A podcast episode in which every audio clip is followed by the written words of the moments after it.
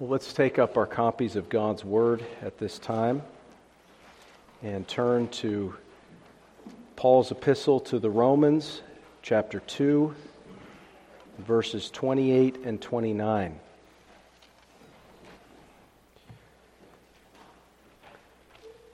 Let's listen now to the Word of God, beginning in Romans 2, verse 28.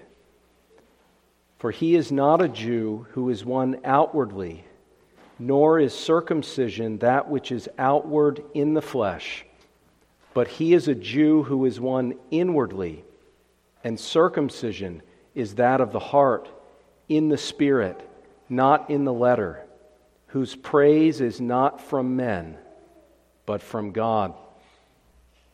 May the Lord bless his word to us this morning. Amen.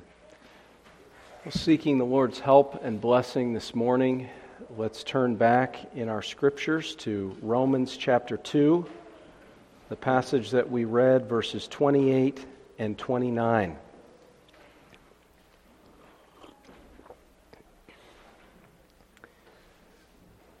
Romans 2, verses 28 and 29. Uh, once again, just reminding ourselves of these verses that we'll be meditating upon this morning, Paul says, For he is not a Jew who is one outwardly, nor is circumcision that which is outward in the flesh, but he is a Jew who is one inwardly, and circumcision is that of the heart, in the spirit, not in the letter, whose praise is not from men, but from God. Now, we've seen in recent weeks the true value of circumcision, the true value, as Paul says subsequently in the beginning of chapter 3, the advantage, the value of being a Jew and receiving the sign of the covenant, having this outward sign and this outward membership in the people of God. Chapter 3, verse 2 says that uh, perhaps the greatest of all the outward benefits of outward membership in the people of God was that the oracles of God were committed to God's people. And so, children growing up in a home where they had the scriptures, they had the ordinances of private, public, and family worship. Uh, and they had the advantage of knowing the truth of God. Not all of them believed, not all of them were saved. In fact, that's precisely why the apostle wrote chapter 2 of Romans to confront those who were outward members of the Old Covenant people of God, those who prided themselves in being Jews and having the oracles of God and hearing the word, but they were not doers of the word, and they didn't understand and believe all that the word was saying, pointing them to the eternal word, the Lord Jesus Christ. And so all of those outward advantages which were designed by God to point them and lead them to repentance and faith in Christ, were, as it were, utterly vain and meaningless apart from actually believing in Christ and responding in obedience to the Word of God. And so we talked about real, true spiritual circumcision as the thing to which the outward ordinance pointed.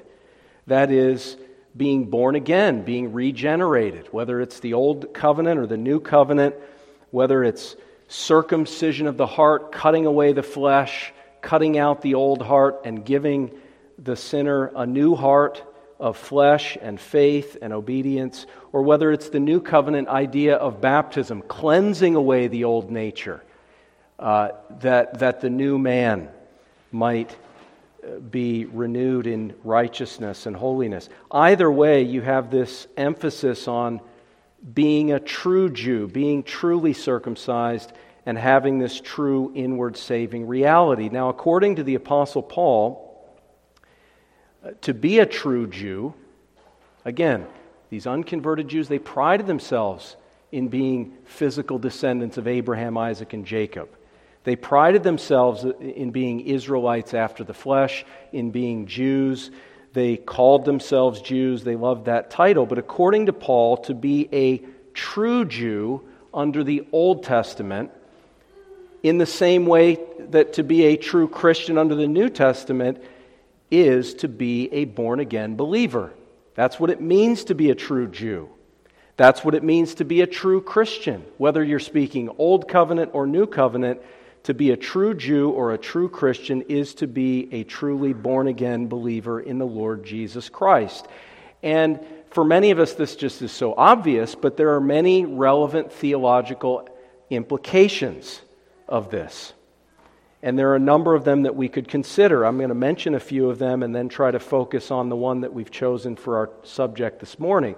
But if we look at what Paul says about outward circumcision and inward circumcision, about being an outward Jew and being an inward Jew, if we follow the logic, then we're going to see that Paul is actually making an important distinction here he's not denying that certain people are circumcised and have an outward membership in God's covenant people under the Old Testament. He's not denying that. In fact, chapter 3, verse 2, he says there's a great advantage to that outward membership, that outward ordinance. So he's, he's highlighting the visible, uh, the visible church, we could say, the visible ordinance, the visible people of God, but he's contrasting it, he's distinguishing it from the invisible reality, the invisible church. And this is a very important distinction because we can easily go to one extreme or the other. We can be like the Roman Catholics who all they're concerned about is the outward. I mean, if you've been outwardly baptized, you're regenerate, you're justified. If you're outwardly in communion with the Roman Catholic Church under the papacy, then you're headed for heaven. Maybe you might take a detour to purgatory or whatever, but you're headed for heaven if you have the outward. It's all about the outward. And then we could swing to the other extreme in many evangelical churches today, where in overreaction to Rome, it's all about the inward to the point where it's hardly even significant uh, to, to be a member of a true church and be under the discipline and oversight of elders. And Many churches don't even have a membership roll. The outward membership is viewed as peripheral, as unimportant, if not just completely ignored. Um, and, and, and the idea here is Paul is saying, look, uh, the, the outward and the inward are important, as long as you recognize that the outward advantages are pointing to the inward reality we could consider that. Secondly, we could consider another relevant doctrinal implication uh, the inclusion of the Gentiles in the New Testament church as part of the Israel of God. The inclusion of the Gentiles, believing Gentiles, in the New Testament church as the Israel of God. This is part and parcel of Paul's teaching throughout the New Testament epistles. Romans 11, he says, that this olive tree of the covenant community, some of the branches, the, the natural branches of the Jews who rejected Christ, are cut off and set aside. And then these wild olive branches, the believing Gentiles, are brought into that olive tree and what does that mean? If the Gentile believers are grafted into the olive tree of which the Jews are the natural branches, it means that the Gentiles, as Galatians 6 says, by faith are part of the Israel of God. Ephesians 2 talks about God taking of the Jews and Gentiles and making one new man out of them, taking away the middle wall of partition, uniting them together through the cross of the Lord Jesus Christ. And so Gentile believers are brought, Paul says, into the commonwealth of Israel. They're no longer strangers to the covenants of promise. They're grafted into the covenant people of God and become heirs of those same promises. And of course, Galatians 3, at the end of that chapter, Paul says that if you are in Christ, you are Abraham's seed. So he's talking about, in terms of the covenant community, those who rejected Christ, cut off, those who received Christ, though they be Gentiles, are brought in to the Israel of God. And what Paul says here highlights the fact that to be a true Jew is really a matter not of your ethnicity, but of your heart. And the Gentiles, even in the Old Testament, you see examples of this. People that are not descended from Abraham, Isaac, and Jacob, uh, Caleb the Kenizzite, you have Rahab the harlot.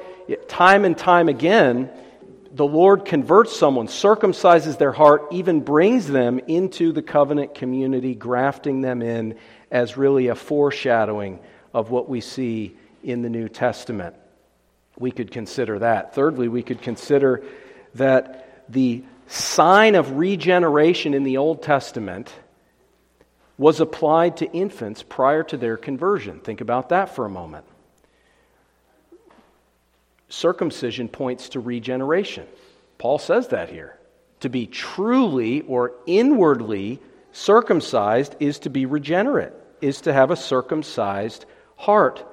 Now, if circumcision is a spiritual sign pointing to regeneration, why in the world would the Israelites have applied that sign that signifies regeneration? Why would they have applied that to little babies in their infancy? before those babies had given any indication of conversion. Why would they do that? Because God commanded them to apply the sign of regeneration to infants prior to any evidence of regeneration or conversion. Now, if we have a problem with applying a sign that indicates a spiritual saving reality to an infant, our first problem is with infant circumcision, and we need to wrestle with that, which is indisputably the ordinance of God throughout the entire Old Covenant. God even commanded that Ishmael, that Esau, so on and so forth, would receive circumcision and have these outward benefits of being members of God's visible covenant community. Uh, so, again, we could follow and trace that out for the implications that it has for infant baptism, but we're not going to do that. This morning, we're going to focus our attention on uh, the relevant implication of the spiritual character of a truly circumcised heart. That's what we're going to spend our time on this morning the spiritual character of a truly circumcised heart. In other words, this text tells us something about someone who's truly born again. Whether you want to call them a true Jew, a true Christian, this tells us what that true Christian is going to be like in one respect.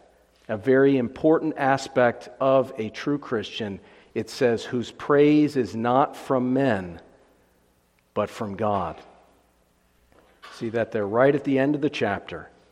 That someone who's a true Jew, who's inwardly circumcised, uh, in the spirit, not in the letter, whose praise is not from men, but from God. The person where the heart of that person is inscribed with the law of God.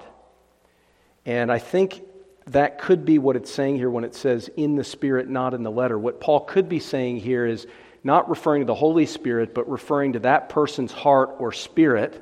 Think of Jeremiah 31, where the law of God is written on the heart and on the inward parts, on the spirit of an individual who is converted. And he could be saying here that uh, someone who is truly regenerate has the law of God, the oracles of God, written upon his spirit, not merely inscribed in, in letters on the stone tablets, but inscribed on his spirit or on his heart. Uh, he could also mean another option here. Instead of the word in, you could translate it as by that the person who has a truly regenerated heart circumcision, uh, that the person has that done by the Spirit, not by the letter. And so it's important to preach biblical truth. It's important to read your Bible and teach that Bible to your children so that, like Timothy, they know the scriptures from an early age and it's able to make them wise unto salvation. The oracles of God are this great benefit, Paul says, of outward covenant membership. But apart from the work of the Spirit, it's a dead letter. So Paul could be saying here that true heart circumcision is something that is done by the Spirit and not merely by the letter. It's not merely the words on the page that regenerate someone, it is the words on the page that the Spirit then takes and applies in the hearts of God's elect. And so that's why we pray for people to be converted. It wouldn't be enough to just preach sermons It wouldn't be enough to just share the gospel with people and hand out tracts. We need to be praying that the Spirit of God would give the increase so that the letters on the page are given life and power to convert sinners and give them this true regenerate heart of circumcision. So, be that as it may, it's telling us that the person who's experienced that, that their praise is not from men, but from God. Their praise is not from men, but from God. Now, in making this statement, Paul is reminding his readers that the term Jew actually means praise.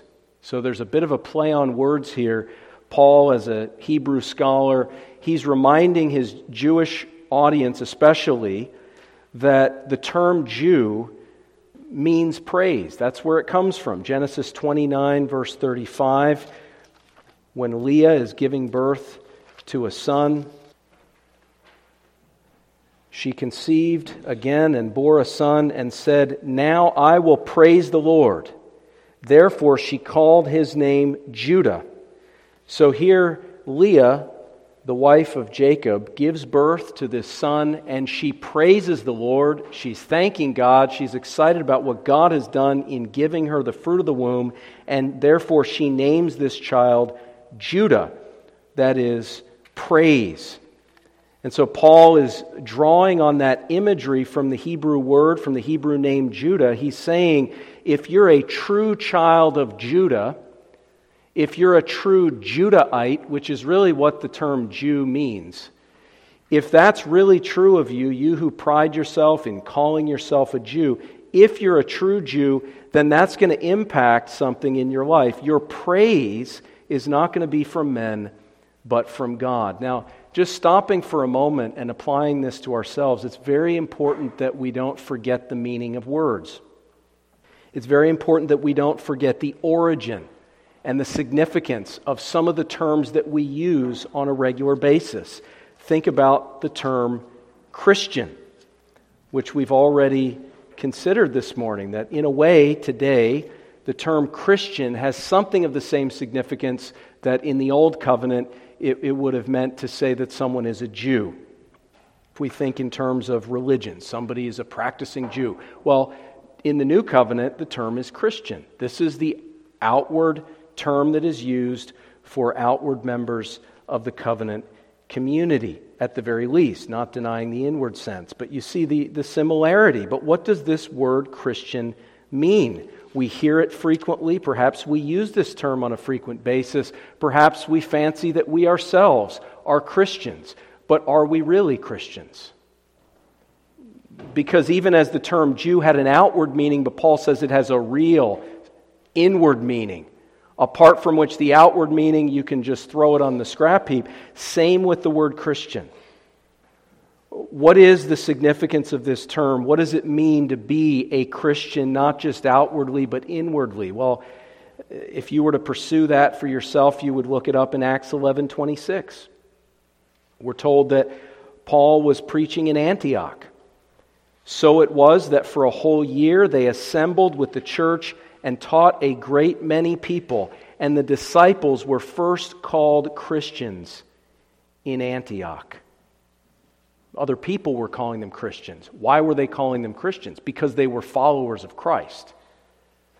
Because they regularly assembled with the people of God to hear the preaching of the Word of God, the preaching of the teachings of Christ, expounded and applied these people were labeled by other people who were watching them from the outside, and they said, These people gather regularly, they're unified, they're in this congregation, this assembly in the church.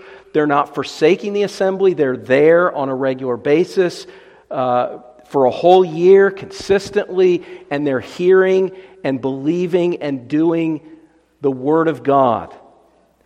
They're disciples in Greek as well as in English. There's this idea of discipline. These people are committed, they deny themselves, they take up their cross, they follow Christ. and they're concerned that other people come to Christ. The church in Antioch was one of the most missionary minded churches in all the early church in the book of Acts. So they're concerned about following Christ, being under the discipline and authority of Christ through their local church, shepherded by the local elders. And people saw this and they said, That's a Christian. Those are Christians. So again, examine yourself. Is it the case that you're taking upon yourself outward labels and designations and, and statuses that are not the case in your heart, in your life, in your priorities? Well, Paul is bringing this point to bear upon the Jews, and he says to be a true Jew, it impacts your praise. Now, when we look at the name Judah, understand this that it doesn't, it's not limited to people from the tribe of Judah. Paul was a Jew, but he was also from the tribe of Benjamin. He was not from the tribe of Judah. And the reason for this is that historically, over time, the northern 10 tribes in Israel were wiped out and taken into captivity by the Assyrians, so that really the only preservation and the only continuous uh, manifestation of God's old covenant people was in the southern kingdom of Judah, the tribe of Judah. They were the ones that went into captivity in Babylon and then were brought back. And obviously, the Lord Jesus Christ was born in Bethlehem of Judah, of Judea. So you have this designation Jew, but really it refers to anyone from the 12 tribes who clung to that continued representation of God's covenant in the tribe of Judah. So it could be Paul, who was from the tribe of Benjamin. It could be anyone who uh, entered into the covenant community. Even Gentiles were brought in. But specifically, it refers to Israelites after the flesh. Now, Paul says that has implications for your praise. The name Judah can refer to a number of things. Uh, it can refer to one for whom others praise God. We see that with the origin of the name when Leah praises God because of Judah. So, in a sense, Paul is taking one of several possible interpretations here, one of several implications of that name Judah. But one of them is someone for whom others praise God. And ironically, in Romans 2, Paul is saying that these hypocritical Jews are not the sorts of people for which the Gentiles are praising God, but rather, verse 24, for the name of God is blasphemed among the Gentiles because of you. It's similar to David when he committed murder and adultery, and when the Lord confronted him through Nathan the prophet, and he said, um, Your sin has given occasion for the enemies of the Lord to blaspheme. So, these Jews are not giving God a good name, and they're not the sort of people that others look at them and praise the Lord for them. To be a true Jew means to be someone that other people look at them and they see something to be thankful for, something that gives honor and glory to God, and so they praise God because of you. In addition, the name Jew or Judah can refer to one who himself praises God. I mean, if you're a Judahite, if you're a praiseite, if you're somebody who praises God, who reflects the very meaning of that name Judah, then, then you're not going to be like the nine lepers from the nation of Israel, who, when they received healing from the hand of the Lord Jesus Christ, they went on their way, but it was only one of them who returned to give thanks and he was a foreigner, and Jesus is amazed. He's amazed that those who bear the name of Jew, who ought to be praising God, they're not the ones who return to glorify God, but it was the Samaritan. To be a true Jew is first and foremost to give all praise and honor to God. Thirdly, it indicates one who is praiseworthy, not just one for whom others give thanks to God, but one who is the object of praise. And of course, this points us to the Lord Jesus Christ. When Jacob was prophetically blessing his sons in Genesis chapter 49, verses 8 through 10, we see a prophecy of Christ that is really relevant for us this morning. Genesis 49, verse 8 Judah, you are he whom your brothers shall praise. Your hand shall be on the neck of your enemies. Your father's children shall bow down before you. Judah is a lion's whelp. From the prey, my son, you have gone up. He bows down. He lies down as a lion, and as a lion, who shall rouse him? The scepter shall not depart from Judah, nor a lawgiver from between his feet until Shiloh comes, and to him shall be the obedience of the people. And so, the true Jew, in the ultimate sense, the lion of the tribe of Judah, Jesus Christ, the object of all praise and honor and glory, being fully God and fully man. And even in his humanity, the Lord Jesus Christ, we're told, grew in wisdom and stature and favor with God and man. So when Paul says that the true Jew is one whose praise is not from men but from God, he's really speaking here uh, in, in a figurative way. He's saying, he's speaking by way of contrast. He is not saying that human favor or human praise is inherently bad. But he's saying that if someone's praise, the praise that they seek and the praise that they receive, is from man and not from God, or he's saying that if they're seeking the praise of man to the exclusion of the praise of God or to the detriment of their pursuit of God's praise and commendation, then that's the problem there. That it's not human favor uh, is inherently bad. Jesus grew in favor with God and man. Uh, he was praiseworthy. And if we're true Christians, we ought to be uh, not praiseworthy. We ought not to be drawing attention to ourselves, but we ought to be drawing attention to the one who has given us the good works that others can see and give praise to him. But Paul is not focusing here on one for whom others praise God, or one who himself praises God, or one who is himself praiseworthy. He's focusing on the aspect of the name Jew or Judah that speaks of one whose chief concern is to seek the praise of God, one whose chief concern is to seek honor and approval and praise and commendation from God. The true Jew doesn't mind receiving uh, honor or recognition from other people, doesn't mind growing in favor with God and man, but his focus, his chief concern, is to seek honor, approval, and praise from God, whose praise is not from men, but from God. Whose approval are you seeking? That's the question Paul's asking here. From whom are you chiefly seeking honor and recognition and praise? Who are you seeking to please as of first importance? And according to Paul, this is a question that the unconverted person simply it brings them it, it, it showcases their hypocrisy this is a question that unveils uh, the fallen sinful unconverted heart like no other. Because fallen man's lust for human approval is a natural aspect of his humanity.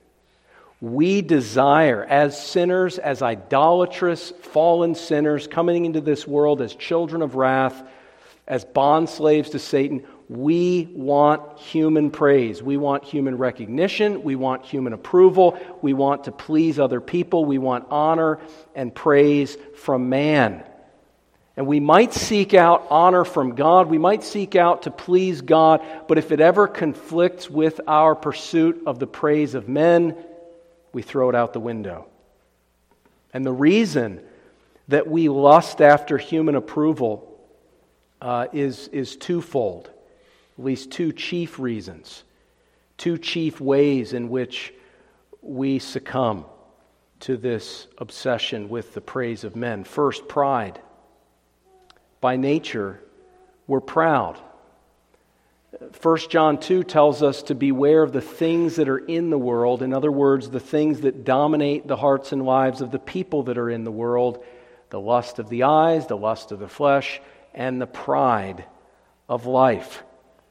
Our pride in our reputation, our pride in our appearance, in the things that we have, the things that we've achieved and accomplished, our pride in self the pride of life, that is inherent in us as fallen sinners. And because of that pride, we seek the praise and adulation and approval of others. And God absolutely hates that. You see in Acts chapter 12, verse 23, when Herod gives an amazing speech, and the people of Tyre and Sidon cry out, The voice of a God and not of a man. Herod's idolatrous pride prevents him from calming them down and giving glory to God, and God strikes him dead by way of an angel from heaven. And he is eaten by worms because his pride, his idolatrous pride, sought to make a God of himself or sought to receive honor and praise to become the object of people's worship and adulation. It was his idolatrous pride. Secondly, fear. Proverbs 29, verse 25 the fear of man brings a snare. So, on the one hand, you have Herod who's wanting to receive all this approval and praise to just boost his reputation. There's that idolatrous pride. But you see, we can fall into idolatrous fear as well. And the natural man is dominated by this idolatrous fear the fear of not being liked, the fear of being different, the fear of not having the favor of men, the fear of being embarrassed, the fear of not pleasing other people, not meeting the expectations that they have upon you. And if you do something that offends them, you do something that they think you shouldn't be doing, there's a fear of doing that. we see in our own culture with social media, you know, you want to get likes. You want people to like what you're saying. And we have a fear of not being liked, of not being appreciated, of not being valued, and of not having a good reputation. The fear of man brings a snare. You see, when we fear man, what are we doing? We're replacing God with other people. What should be our chief concern? It should be to please God. Our number one concern at all times should be what does God think of what I'm doing? Does God like what I'm doing? What does God's word say about the attitude that I have right now, about the words that I'm speaking, about the actions that I'm taking? What does God think about me and what I'm doing? That should be, if we're going to fear anything, that should be it. Fear God. And it's interesting in the scriptures Two of the most frequent commands that you find in the Bible are these fear God, and with respect to everything else, fear not. These are two of the most common exhortations throughout all the Bible. In fact, the most common exhortation in all the Bible is do not be afraid, fear not. But one of the other most common is fear God, fear the Lord. It appears everywhere. Just use a concordance. You can look up the many, many instances of this. But you see, they go together. If we're highly concerned about what God thinks, and even in the most extreme example, Jesus says, if, if all else fails, consider the reality of the final judgment that you're fearing what men can do in torturing your body, but you ought to be fearing what God can do to body and soul in hell.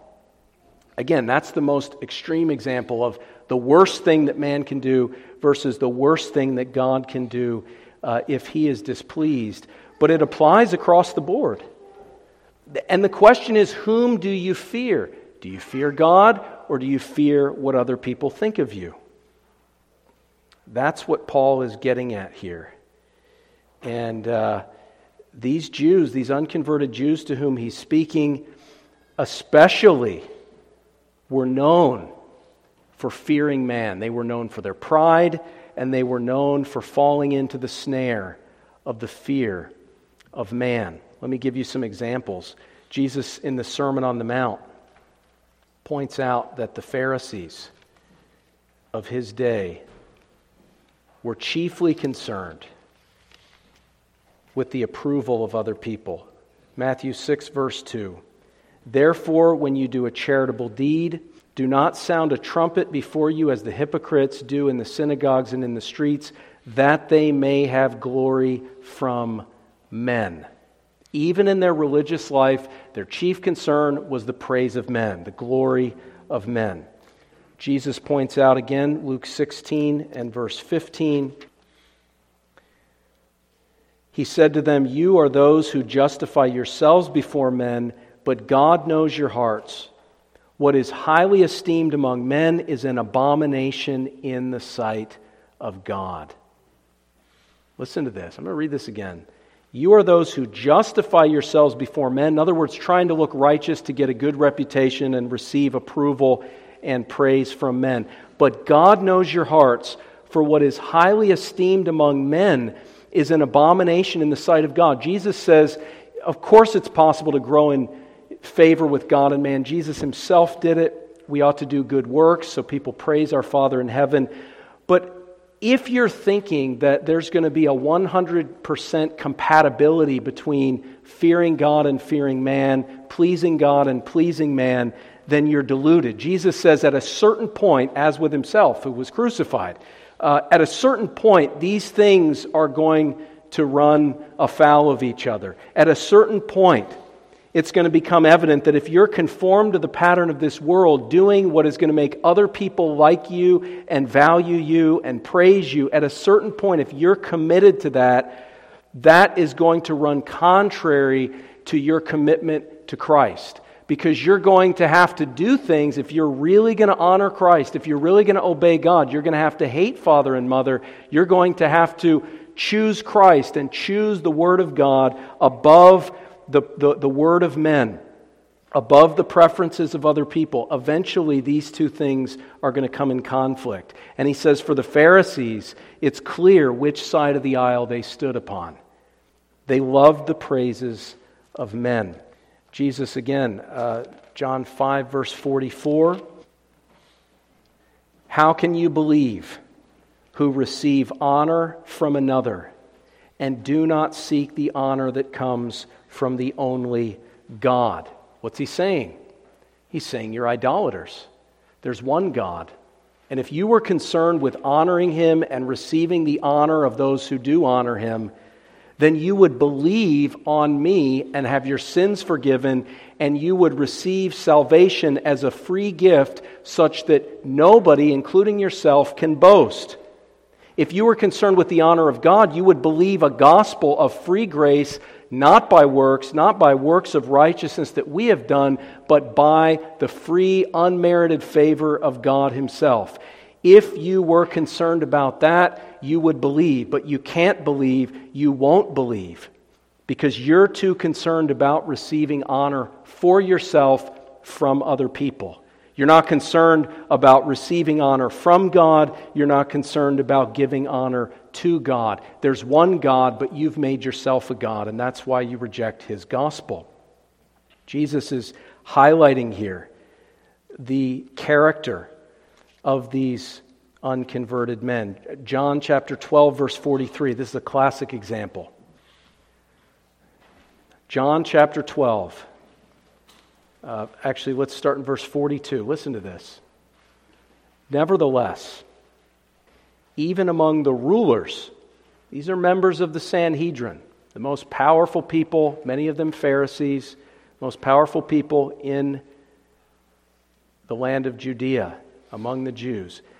It says, Among the rulers, many believed in him, but because of the Pharisees, they did not confess him, lest they should be put out of the synagogue for they loved the praise of men more than the praise of God.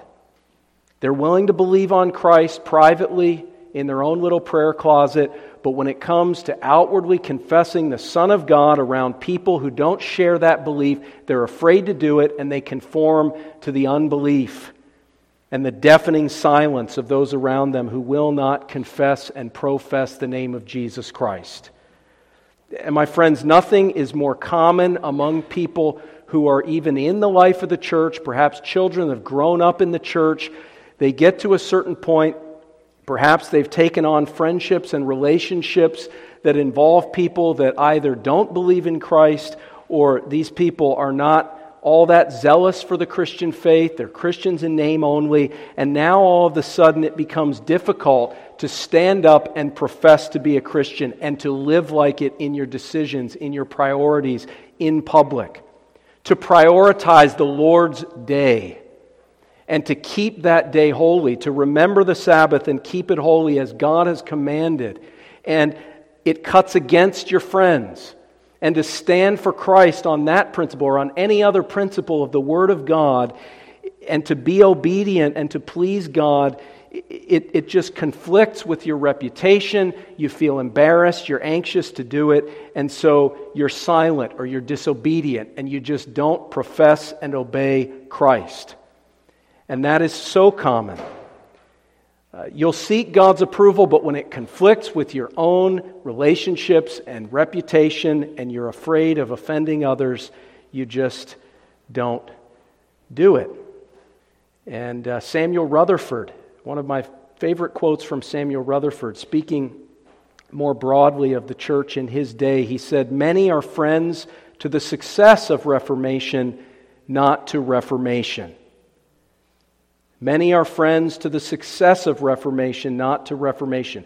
When things are going well, everybody will stand up and, yes, I agree with that, Reformation. But when that pursuit of Reformation, or fill in the blank with obedience to Christ, professing his name, evangelizing, whatever it is, when that comes into conflict with the praise of men, all of a sudden, they're silent, they're disobedient, they compromise. Uh, you think of uh, Shadrach, Meshach, and Abednego. You know, how many Jews were there in Babylon? Many. How many bowed down to the image? Most of them, all but three. Why weren't there more than Shadrach, Meshach, and Abednego that were standing up and refusing to bow to Nebuchadnezzar's idolatrous golden image? Think about that. Why weren't there more? I think it's obvious why there weren't more. Uh, they, were, they were friends to the success of the Jewish religion or of God's covenant promises and God's commandments, but, but when it became inconvenient, they were out. Well, this fleshly fear of man is a snare to believers as well. When Paul says that the true believer or the true Jew that his praise is not from men but from God. Understand, he's not saying that true Christians don't struggle with this. He's not saying that true Christians don't find themselves compromising, that true Christians never sin against Christ in this particular way.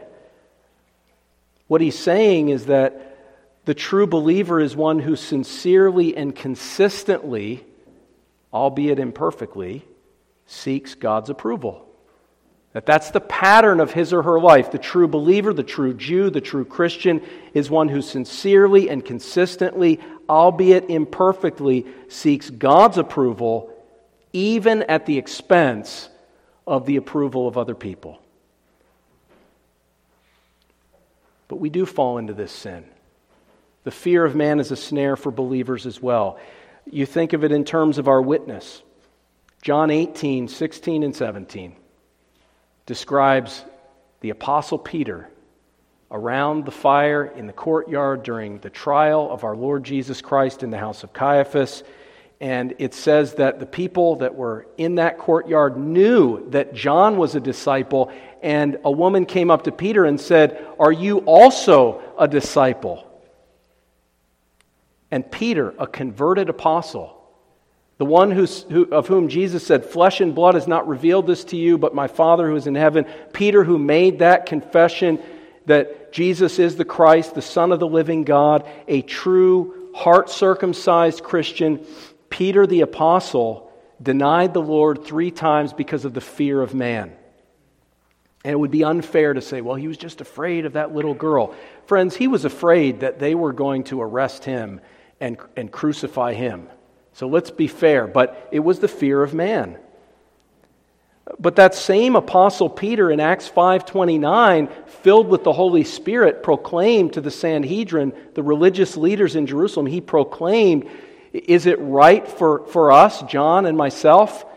Is it right for us to obey God rather than men?" And he risked his life for the sake of the gospel. Eventually, he gave his life for the sake of the gospel. And so the Holy Spirit enabled him to repent and to be sanctified in this area. But again, it's a problem for us in our witness, as it was a problem for Peter. In our conduct as well. In our conduct. Think of Shadrach, Meshach, and Abednego. When they're commanded to bow down before an idol and break the commandment of God in their life, in their conduct. What are you going to do? What are you going to do when the government says you have to do this thing that God hates, that God has commanded you not to do? Are you going to fear man? The fear of man is a snare. And can we say that every single person who compromised there in Babylon was unconverted? I'm not sure we can say that. I think we can think of instances where Christians, perhaps even ourselves, have fallen prey to the fear of man and have bowed to the idol and later come to regret it. But think of the Apostle Peter again. Galatians 2 says that Peter was at a fellowship meal in Antioch, a congregation of both Jews and Gentiles, and the Jews who were being extreme and overzealous for their Jewish identity and for the law of Moses. Don't have time to get into it, but they were refusing to eat together with the Gentiles.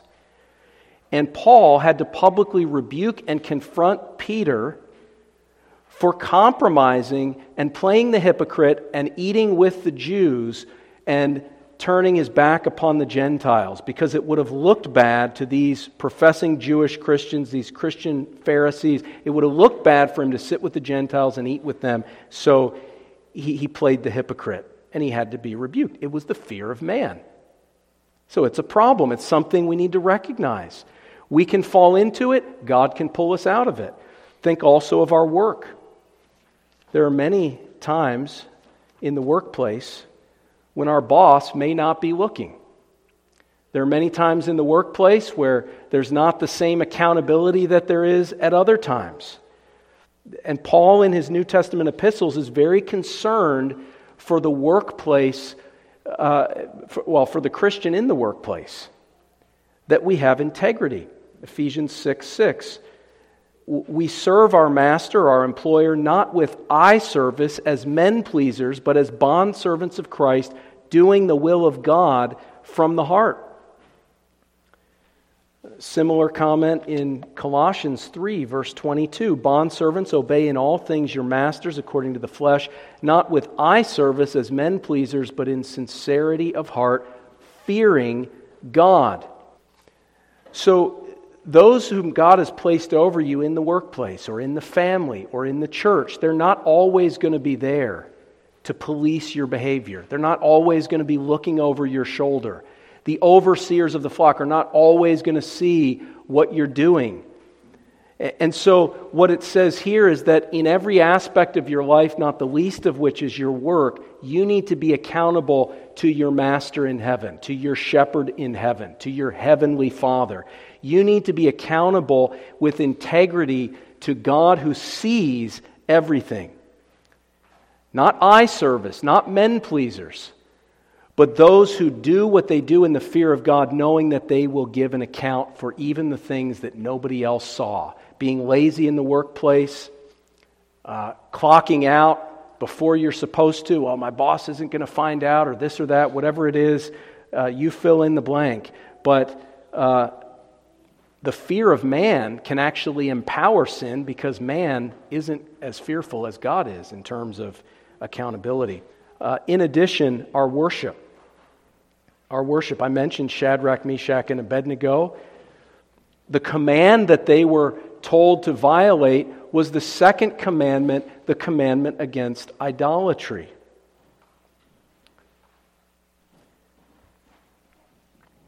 The fear of man can motivate us to participate in things that we shouldn't be participating in by way of Christian worship. Uh, the second commandment tells us that if it's not commanded, it's forbidden. We don't add to God's commandments, and if there are ordinances where where this is not commanded by God, it's added by man, and man has ordained it, man has put it in the order of worship, man has established this observance or this particular aspect of worship. It's nowhere commanded in the Bible, and now men are telling you you need to participate in this, you need to be a part of this Christian observance, this, this aspect of Christian worship that's unbiblical, extra biblical. There is pressure to conform and to participate in those things, especially because the people who are pressuring you to do it are most likely professing Christians, sometimes some of the most faithful Christians. And we need to be careful. Think of Jesus in Matthew 15. He got in trouble with the Pharisees because he wouldn't participate in the superstitious ritual of Pharisaical hand washing. So they would wash their hands to spiritually cleanse themselves of Gentile filth, and they would do that before every meal. And Jesus and his disciples, before every meal, would abstain from that unbiblical ritual. And they would obey the biblical regulative principle of worship. If it's not commanded, then it's forbidden in matters of worship and religious significance. If it's not commanded, it's forbidden. Jesus looked weird. Jesus, Jesus experienced awkwardness. People thought he was odd. Why aren't you conforming? Why aren't you doing and participating in this religious ritual with everybody else? But he feared God, and so he wouldn't participate in any religious ceremony that was not commanded in the Bible. We need to be careful of that. The fear of man brings a snare. If you're participating in a religious exercise because you're afraid what other, what other people might think if you don't, uh, that's an indication that you're heading down this road. And finally, ministry. Ministry. Perhaps one of the most significant areas of temptation for us as Christians because we want the church to grow. We don't want to tell people things that they don't want to hear if we don't have to. We're not out to offend people. That's not our goal and we want to win people. The winner of souls is wise. We want to bring people along and we want them to come to faith in Christ. We want to be winsome. But the fact is, the fear of man brings a snare. If our outreach ministry, if my pastoral ministry is chiefly concerned with pleasing other people, if it's a sort of codependency where my goal is to make sure that other people are giving positive feedback about me and about the church and nobody's ever offended, then that is the fear of man and that brings a snare. And you can go all throughout the scriptures. I mean, Paul warned Timothy, 2 Timothy 1 7, he says, God has not given us a spirit of fear he, he's given us a spirit of power and love and of a sound mind. But Timothy, don't be afraid. Jeremiah 1, same thing. Jeremiah says, I'm only a youth. I'm intimidated by all of this. God not only says, Fear not, He says, You'd better not fear, because if you do, I will dismay you before them. He says, You need to trust in my promises, and I will make you like an iron wall against them. You need to speak the truth. Jesus said in Luke 6:26 that it's the false prophets who were winning the popularity contests. Woe to you when men speak well of you and never speak ill of you. It was the false prophets that would tell people what their itching ears desired to hear. And even in the, in the book of Romans, Paul warns of preachers and teachers that even his audience would come into contact with at this early phase of the Christian church Romans 16, 18. For those who are such do not serve our Lord Jesus Christ, but their own belly, and by smooth words and flattering speech deceive the hearts of the simple. Who are we serving in this church? Who are you serving in your family, in your life, in your witness? Uh, and, and just very briefly before we close, I just want to offer to you a couple things to meditate on so that you can successfully overcome the fear of man. The first is the final judgment. the final judgment. Meditate on it. This is when God issues forth his evaluation on everything that you're doing in your life. And when you're tempted to compromise, understand your decision in that respect will come before this day of judgment. And God will issue his evaluation. The more you anticipate that, the more you're consumed with that. Listen to Paul, 1 Corinthians 4 3. He says, But with me it is a very small thing that I should be judged by you or by a human court. In fact, I do not even judge myself. For I know of nothing against myself, yet I am not justified by this. I have a clear conscience. That's not my basis. But he who judges me is the Lord. So consider the final judgment. Secondly, consider the glory of Christ who made the good confession. There he was in Caiaphas' house, and they said, We put you under an oath. Are you the Son of God? And he knew at that moment, if he said yes, he knew that he would be nailed to the cross. He knew that he would come under the wrath of God on that cross. And he knew that if he didn't make the good confession before Caiaphas, before Pontius Pilate, he knew full well that our redemption would be thrown in the circular file. It's over. And yet, he made the good confession. Not only did he say yes, he said yes, and he said, You will see the Son of Man coming in the clouds with great power and glory. That's the glory of Christ. Do you want to be like that? Do you want to be conformed to the image and likeness of somebody who's fallen into the snare of the fear of man, or do you want to be conformed to the glory of Christ? Finally, uh, a clear conscience. A clear conscience. There is nothing more valuable in life than a clear conscience.